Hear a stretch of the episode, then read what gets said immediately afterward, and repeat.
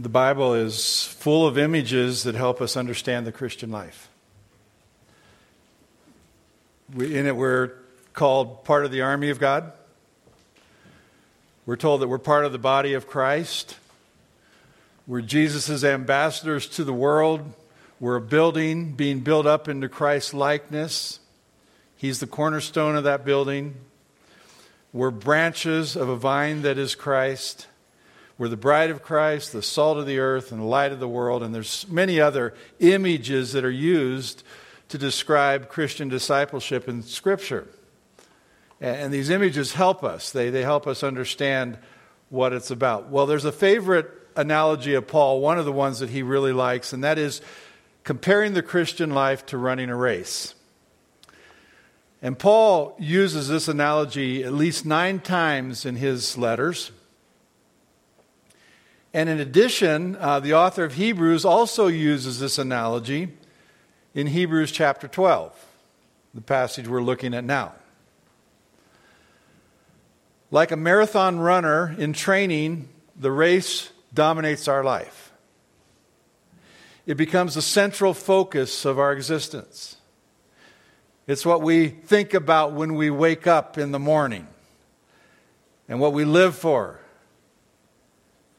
and, and it, it's so important to us that we're willing to lay aside any encumbrances that keep us from running effectively.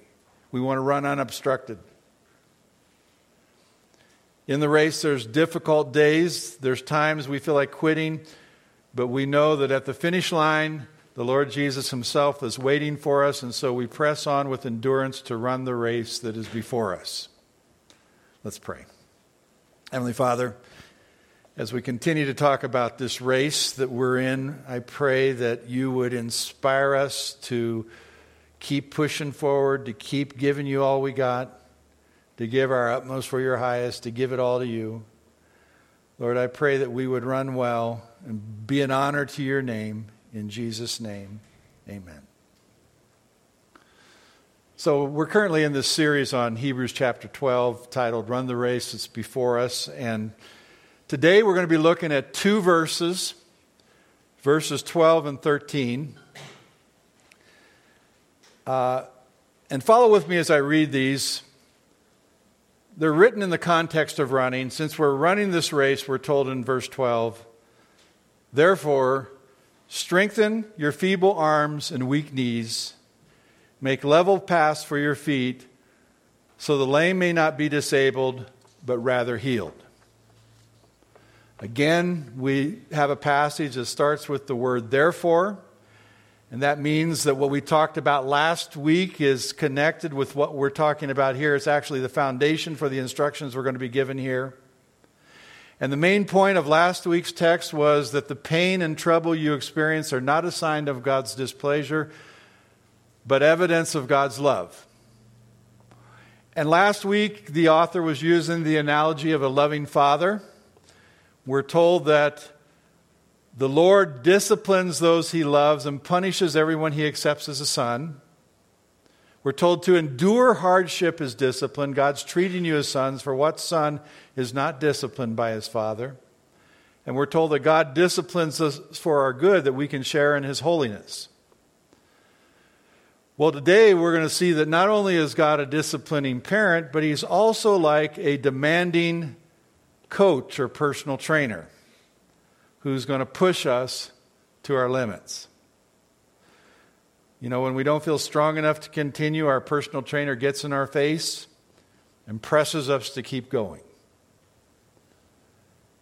You know, actually, in this passage, there, there, there are three images that are either directly given or kind of alluded to that describe God in chapter 12. He, there's, there's things that talk about him kind of having the role of a physician, a father, and now a coach. And Timothy Keller says this he says, In human life, a trainer, a father, and a physician all have one thing in common they intentionally hurt you. How do you like that? They intentionally bring pain in your life. They intentionally frustrate you and bring stress to you in order that you might be healed, so that you can grow, so that you can develop and make progress in your spiritual development. And he says, unless you understand that, the kind of wisdom a good trainer has, the kind of wisdom a good father has, the kind of wisdom a good physician has, is the kind of wisdom God has, you're going to have trouble enduring because you're not going to understand why things are tough at times in your walk with God. Now, a lot of people think that when we experience pain, it's God's punishment. And we talked about that last week. We said that that's not the case. God, Christ has already paid the price for our sins, therefore, we don't have to pay him again. The question then is if our suffering isn't punishment, what good is it? And again, we talked about this last week. The answer to that question is our, our, our suffering has a defi- refining purpose in our life, it, it, it's to train us, to mature us. God's purpose in our suffering is not punitive, it's not getting even with us because we've offended Him. It's about how God loves us and wants to conform us to His likeness. It's a good thing. In fact, as Paul shares an example of this out of his own life in 2 Corinthians 1, chapter verses 8 and 9, where he describes the suffering in his life. He says this He says, we think you ought to know, dear brothers and sisters, about the trouble we went through in the province of Asia. They had a really difficult time there. He says, We were crushed and overwhelmed beyond our ability to endure, and we thought we were never going to live through it. That's how intense the suffering was. He says, In fact, we expected to die. But as a result, here's what he, he got from this. He says, We stopped relying on ourselves and we learned to rely only on God. Notice Paul's painful ordeal here was not just about punishment, it had a positive purpose of teaching Paul to trust not in himself, but to rely on God. God stripped from him the ability to handle the situation in his own strength. Paul was a very uh, gifted, person. He's a person who could accomplish great things. But God was teaching him total dependence upon him, and he took him through suffering. And God does the same thing for us. He, he allows us to suffer to promote our growth. God's like a divine surgeon doing surgery to help us die to ourselves so that we might live for Him. There's an old devotional writer by the name of Francis Fenelon who has wrote, wrote several letters, and they, we have since given titles to these letters. And one of the letters was a letter called Death to Self, and he wrote it to a friend. And he wrote this He says, My dear sister, I can't express how deeply I sympathize with you in your time of suffering. I suffer right along with you. But still, it cheers me to know God loves you. And the very proof of that He loves you is that he does not spare you, but lays upon you the cross of Christ. Whatever spiritual knowledge or feelings we may have, they are delusion if they do not lead us to the real and constant practice of dying to self. The great physician who sees in us what we can't see knows exactly where to place the knife. he cuts away that which we are re- most reluctant to give up, the thing we le- least want to give up, the thing we cherish the most. He cuts there. And how it hurts. but we must remember that pain is only felt where there is life, and where there is life, that's just where death is needed. God is using these things in our lives for purposes that He has for us. This morning, I'm really going to continue talking about what we talked about last week a God who allows us to hurt in order to produce the character of Christ in us. You know, one of the verses for the great hymn, oh, how, oh, how firm a foundation, says this it says, When through fiery trials thy pathway shall lie, my grace all sufficient shall be thy supply. The flame shall not hurt thee I only design thy dross to consume and thy gold to refine. The flame isn't there to hurt you, it's to, to, to burn the dross, to consume the dross, and to refine the gold. That's God's purpose in our pain. He's refining us, He's purifying us. So he acts like a divine physician at times. He, last week we saw he was also a devoted father. Therefore, there's, that we knew that no matter what happens, it comes out of a heart of love of a loving father. And today, then, we're going to see that he also has the purpose of a wise personal trainer in what he takes us through. Verse 11 tells us that all discipline's painful for a while, but later on it produces a harvest of righteousness and peace for those who are trained by it. It, it has this purpose of producing something positive in our life, but it's for those who are trained by it. And the word trained here in the Greek is the word uh, gymnazo, from which we get our word gymnasium. It's a place where there's an intense workout. We're being trained. Timothy Keller says this He says, You will not endure unless you see the hardships that come into your life as part of a regimen. They are exercises, they have a purpose to them. The wisdom of God is the wisdom of a good personal trainer. And he asks, you know, what is the wisdom of a personal trainer? Well, you're going to like this, okay? A personal trainer looks at you and sizes you up and brings into your life stress and pressure to focus on your weaknesses. A good coach will do that. I love the way Tom Landry put it for the Dallas Cowboys when he, when he was a coach there. He used to say, Leadership is getting someone to do what they don't want to do to achieve what they want to achieve. One of our goals in life as spiritual leaders is to get you to do what you don't want to do so you can be what you always wanted to be. don't you love us? And, and Timothy Keller goes on and says, What is training? What does it mean to have a workout? He says, It means your body is going to be taken beyond its comfort level. Your muscles don't want to do the things the trainer wants your muscles to do. Training is going to move you beyond your comfort level, so you're going to hurt. You're going to sweat. Your heart's going to pound. The trainer is going to do that for the purpose of making you stronger. And why do we need that? Here's why we need it. The nature of the physical body is that if you only eat what you want to eat and, and do what you want to do, your, your muscles are going to atrophy.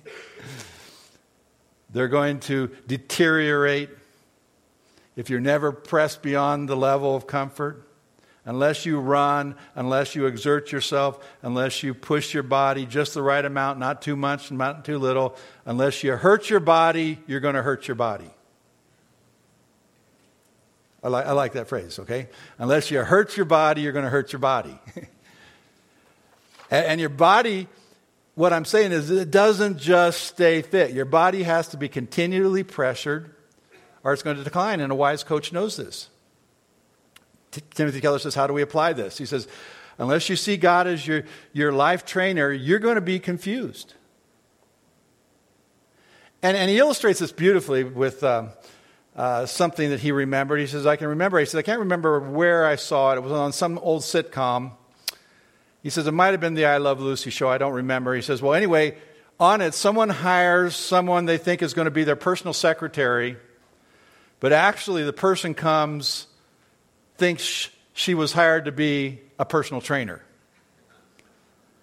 And he says, What happens is the very first morning, she walks in and he's eating a croissant, and she looks up and says, He says, Hi, and she grabs the croissant away from him and says, None of that. and, and he says, This isn't the way a secretary is supposed to work. They're supposed to say, Can I get you something? Not give me that. He says, Of course, for a while, everything's kind of funny because she thinks she's in his life to be his trainer, someone to get him in shape, and he thinks she's in his life to do his bidding, someone to do for him what he wants her to do. And then he says, this makes this rather profound statement. He says, The Bible says almost everyone in this room is going through that every single day of your life. Because we think of God as our secretary we maybe even ask him in our life to be our secretary, but in reality, he has come into our life as a personal trainer. Why? because He's God. You see, when it doesn't seem like there's order to your life, when it, it doesn't seem like your life's making a lot of sense, it's not that there isn't order to your life, it's just that it's not your order. It's not what you want. And that's why things kind of get chaotic. And Keller goes on and says this He says, One of the reasons why many of you are struggling with God so much is because you refuse to see that the frustrations, the pressures, the stressors, the stresses, the disappointments of your life have a purpose behind them. It's all part of His training. The problem is not with Him, the problem is that you don't realize who He is, what He's come to do, and what you need. your body runs down without training. The same thing happens to you spiritually. The reason you think God's being unfair, that He's not doing His job, because He's frustrating or disappointing you, is because you don't understand His role in your life. Just as your body doesn't grow, your faith doesn't grow unless it's stretched, unless it's tested, unless it's pressured. Your patience doesn't grow until it's t- tested. Your compassion, your courage, your commitment, they don't grow until they're challenged. It's like weightlifting. In weightlifting, you find something to resist your muscles until they hurt, and after they hurt, they heal and they grow stronger. If you don't understand that God is like a trainer, you're going to live a life full of self pity and shock. But if you understand this part of His wisdom, you will not be shocked when hard things come to you. One of the reasons you're so upset about your trouble is because you're shocked it has happened. It's not just the problem, it's also the surprise you feel about it.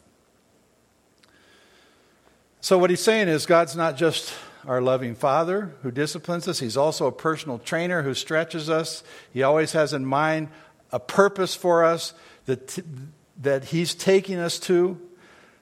But it takes faith on our part to accept that. It takes faith that there's a wise, loving God behind the circumstances in our life. And so the instruction in this passage is to press on through the pain because it's in the pain that we experience the growth that God has for us. Now, we're going to look at the two verses here briefly. And, the first verse tells us to keep running even if you're tired. It says in verse 12, Therefore, you're running this race, you're tired. Therefore, don't just sit down, but strengthen your feeble arms and weak knees. And, here, the, the author of Hebrews is continuing to build on the image of running a race that he started with at the beginning of this chapter. The picture here is of somebody who's been running for a while, they're wearing down. Kyle Idleman shared this. He says, I, I coached my son's basketball team when he was in about sixth grade. And he says the season ended with a tournament. If we won the first game, we would play in the championship on the same day. It was a small tournament. He says, and we won the first game, but it took overtime performance to win it, and our team was exhausted. So there we were in the championship game and you could tell our kids didn't have much gas left in their tanks, either physically or emotionally. A couple of them had also been sick during the week and they had been running temperatures, and, but they weren't going to miss the big game. And so they were trying to play, but it was getting more and more difficult. One of them started cramping up, and he says, and we told him the way you get through cramps is you push harder. so we got him to keep playing. He says, We got to the fourth quarter, and several of the kids were asking to actually sit down. But this was it. This was the final minutes of their season. And there was a cool plastic trophy on the line. You know, he says it, was it didn't look much different than the runner up trophy or the participation trophy that everybody else got. He says, but we still wanted it. He says, and I wasn't the only minister coaching. He says, there was another guy there who was a minister too, and he was much more ministerial than me. He was compassionate and gentle and gracious. He gathered his team around him during a timeout and says, Hey, you guys, you've been doing great. You've been fighting hard. I know you're tired. I know you've been giving it everything you got. And he goes on and says, But he wasn't completely ministerial because then he kind of shifted into the classic pep talk mode. And he told them, I know you're tired. I know you're worn, worn out. But suck it up. Get back in there and finish the game. You've played all season. You've played for this. and, and, and uh, the guys that were tired looked at him kind of shocked and they and uh, he says you can rest when the game's over.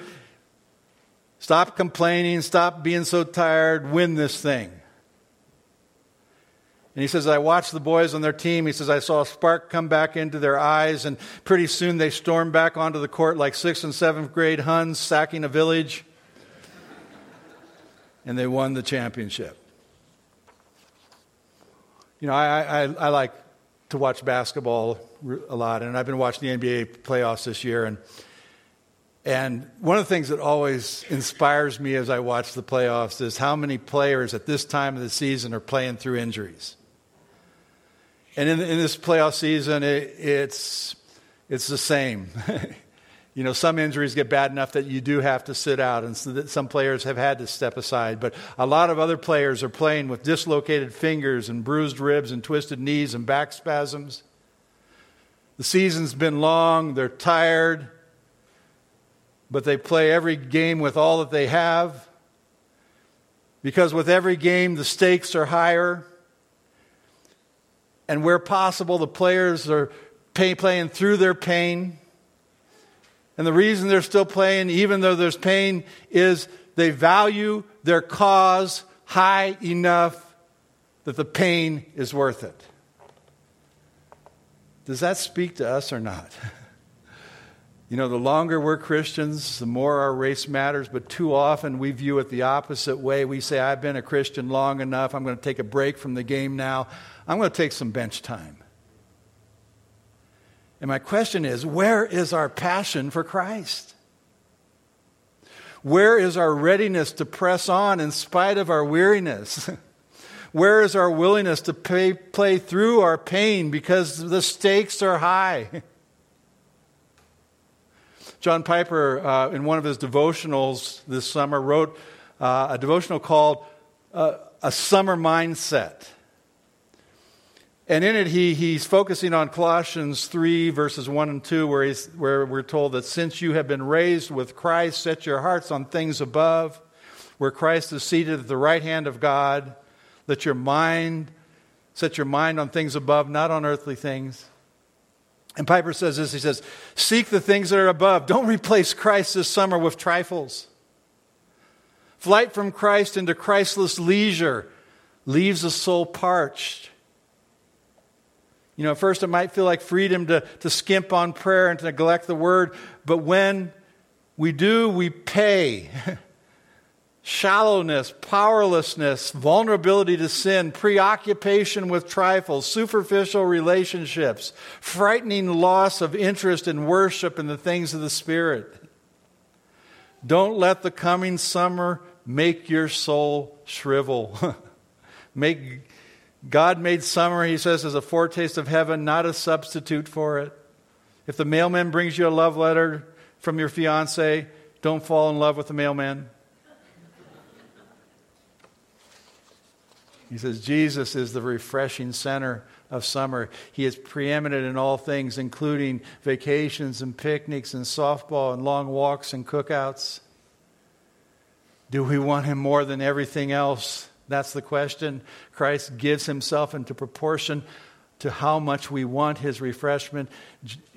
God says in Jeremiah, You will seek me and you will find me when you search for me with all your heart.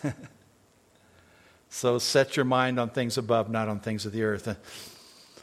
What Piper's saying is he's saying, Don't use summer as an opportunity to take a break from God use the unique opportunity that summer brings to draw close to God, to serve God more wholeheartedly, to focus more intently on Him. Bring Him into your summer plans. Why? Because the race is still on. We're still in it. Don't stop. the stakes are too high. Press on. But not only are we to shore up our weak knees and keep running so we can stay in the race, we're also to kind of prepare the way for those who are coming after us. And that's what the next verse is uh, talking about. Where the author of Hebrews says, Clear the road so others don't fall. He says, This make level paths for your feet so that the lame may not be disabled, but rather healed. In some way, this verse is saying that what we do affects people around us. And the point here is that we must not live with only our own race in mind Others are following us, and we have a responsibility to them if we're going to live for Christ. All the people who are following God wholeheartedly testify to others that the race is worth running. Those who do not follow fully, their life is a testimony that the, word, the race is not that important. And so this is saying, run in such a way that your life prepares the way for the people who come behind you. One commentator said this. He said, his name was C.H. Lang. He gave this word picture, and I'm paraphrasing him. He says this He says, A weary traveler, tired of the road and the pounding winds, stands dispirited and limp. With shoulders bowed and hands hanging slack, knees bent and shaking, he's ready to give up and sink to the ground. This is what happens to many weary travelers. But one comes to him with a confident demeanor, a kind smile, a, ver- a, a firm voice, and says, Cheer up, stand erect, brace your limbs take hold of grace. You've already come so far. Don't throw away all you've worked for. A welcoming home is waiting for you at the end of your journey. In front of you is a road that will take you directly to it. Keep pushing. Seek help from the great physician for your lameness. Others have traveled the same road. Others are on the same way with you. You are not alone. Press on, and you too will reach the goal, the prize. Happy is the one who knows how to inspire others to finish their race. Happy is the one who accepts their encouragement and doesn't quit. And happier still is the one whose faith is simple and strong so that he or she does not stumble when God's severe discipline strikes. The question we have to ask ourselves is Does our example encourage others? Do you remember how at the beginning of this chapter we, we were told that we were surrounded by a crowd of great witnesses, and basically that was the men and women of Hebrews 11 who have gone before us, and their lives are testimonies to us that the race they were in is worth running. They encourage us to keep running our race because they kept running their race. And that's how they got singled out by God. Their life is an inspiration to us. And, and what he's saying here is he's saying your life should impact those around you. When people look at you running your race, do they conclude the race is not that important or this race is worth everything? What do our lives say? How we run either inspires people to run or disheartens them in their race. And when you run your race in such a way that people watching see that the sorrows you face don't rob you of your joy, see that when you fall, you're willing to get up and go again, that when you're tempted, you don't quit, you don't give in to that temptation to quit. When you run your race like that, you speak volumes. You leave a straight path for people to follow. You remove obstacles from the road. You speak volumes about how much Christ is worth. Younger believers, as they listen to your stories, begin to realize that every struggle they've ever faced has been already faced by someone. They see in you someone who has endured the same fears that they have, the same heartaches they have, the same failures they face, and yet you're still running. They observe someone who encountered the same silence from God when they needed an answer, and yet you continue to trust in God and your life testifies about what you believe, even more than you, your words do. According to Hebrews 12, we need to run our race not only for our own sake, but also for the sake of those around us, who, those who follow us. That's a huge responsibility that we have. It's an awesome responsibility. We don't want to be a stumbling block. we want to put obstacles in the ways of others. But, and this is equally important to understand. It's also to under, important to understand that we don't just do this in our own strength, that the Holy Spirit is given to us to help us. As, as we wrap this sermon up, it's important to understand that there's a danger in interpreting this passage to mean that all it's needed is more blood, sweat, and tears. That's not the case. There's something even more needed than that. When Steve Farrar was wrapping up his book to men on finishing well, he asked a friend to look over what he had written and give his input to it. And his friend uh, read it and was inspired by it, but also concerned about some things. And he shared this word of caution with him. He said this He said, Chapter one is a perfect way to begin. There's a scare in this chapter, a punch in the stomach. There's also a challenge. He says, I think most men love a challenge. The question asked in this first chapter was, Will you be one of the ten that really make it? he says, That's good. That, that's inspiring men. He says, My only caution is this don't paint it in terms of some He Man effort in the flesh, because we all know that won't cut it. Strong men fall, and weak men who find their strength in another don't fall. We won't be the one in ten because of our own strength, or our own wisdom, our own courage, our own perseverance, or any other human quality. If we finish strong, it will be because we have tapped into the ultimate strength, the limitless source of wisdom, the fount of courage, the source of perseverance. He will get us across the line. The very gates of hell cannot cause us to stumble unless we choose to remove ourselves from His protection and His power. He says, I'd like to see a little more hope and encouragement here that we indeed can be the one in ten that finishes strong, but it's not just because of our effort. It's going to be because we have relied continually on His power, the power He's given us for everything we need for life and godliness. And what Steve's friend was saying to him is God's grace is needed to finish strong.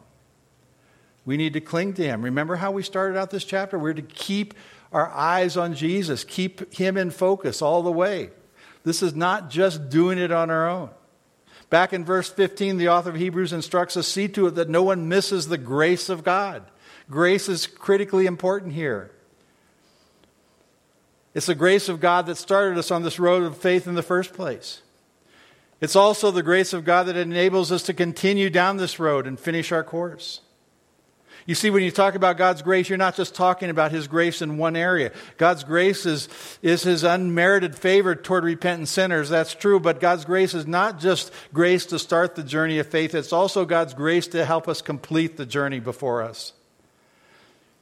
Grace is both unmerited favor and enabling power.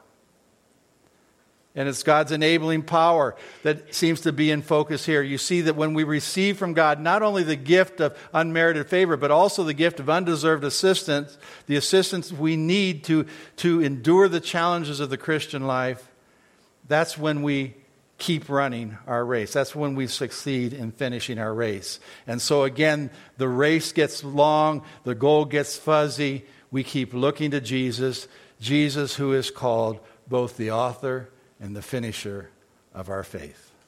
Let's pray.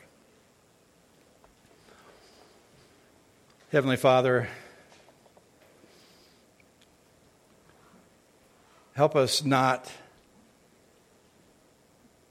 to step out of the race before us, but to continue to keep our eyes fixed on you and to pursue you Lord, help us to choose to remain in that relationship with you where we are drawing strength from you to finish the course you've set before us. In your strength, we can run the race and we can finish strong. Lord, I pray for those who are weary in the battle tired of running, that they would latch onto you, not give up, but push on in the power that you provide. In Jesus' name, amen.